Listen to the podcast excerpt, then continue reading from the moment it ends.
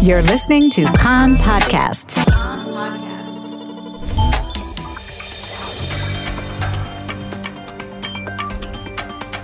You are listening to the English language news of Kan, the Israeli Public Broadcasting Corporation. Good afternoon. It's 2 p.m. in Israel, Wednesday, February the 23rd, 2022. This is Nomi Segal with the top news at this hour.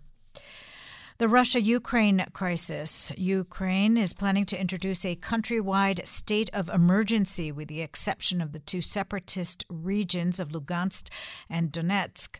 The state of emergency will be in place for one month with the possibility of extension. Earlier, Ukraine's military, under order from the president, began calling up reserve troops.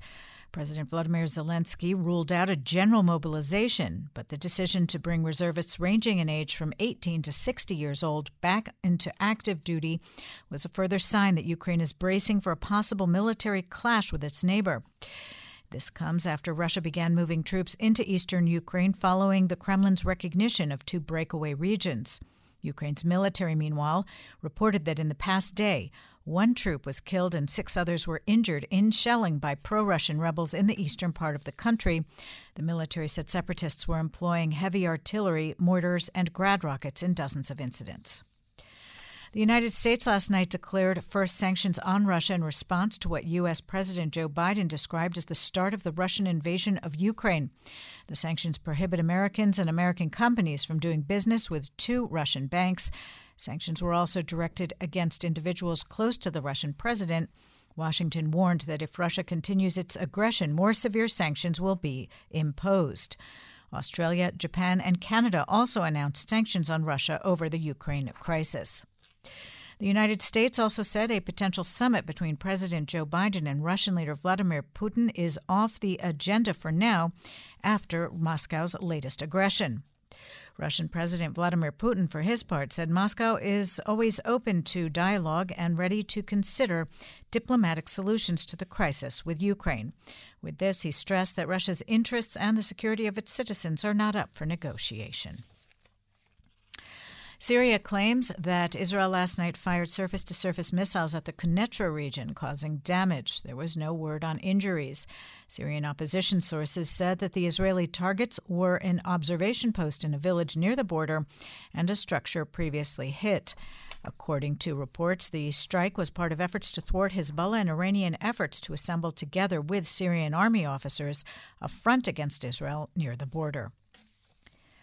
Defense Minister Benny Gantz says that Israel continues and will continue to carry out any action necessary to ensure the security of its citizens by air, sea, and land. In remarks at a conference that come five days after Hezbollah drone infiltrated Israel's skies over the Galilee, Gantz warned the pro Iranian group's leader, Sheikh Hassan Nasrallah, not to try to settle scores with Israel. It could end up paying, being paid back to the country of Lebanon and its citizens with interests, Gantz said. In the West Bank, a Palestinian teen was shot and killed by Israeli troops last night while allegedly throwing Molotov cocktails at passing cars near Bethlehem.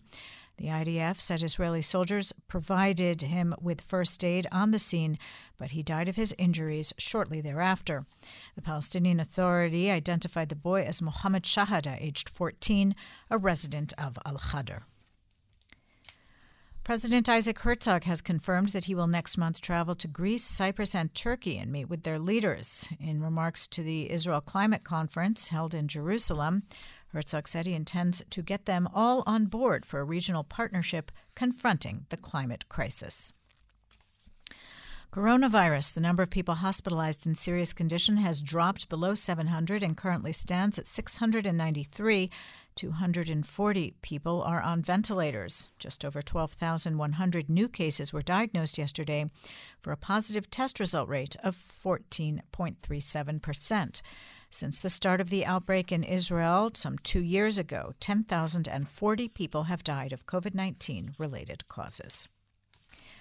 Turning to politics, Prime Minister Naftali Bennett was meeting at this hour with the Blue and White Party leader Benny Gantz, Yesh Atid leader Yair Lapid, and the head of Yisrael Beitenu, Avigdor Lieberman, in an attempt to resolve the crisis over the IDF pension bill, legislation that Blue and White has been seeking to advance. This morning, Blue and White announced it would not participate in private member bills in the Knesset, except for three major important measures that it supports.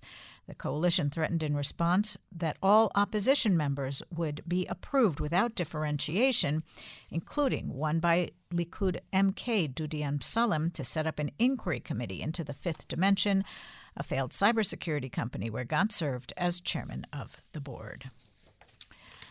This announcement, the Homefront Command is holding siren tests today. This evening at 6.05, sirens will be sounded in the Eliachin Local Council and messages will be sent out on the IDF Homefront Command app.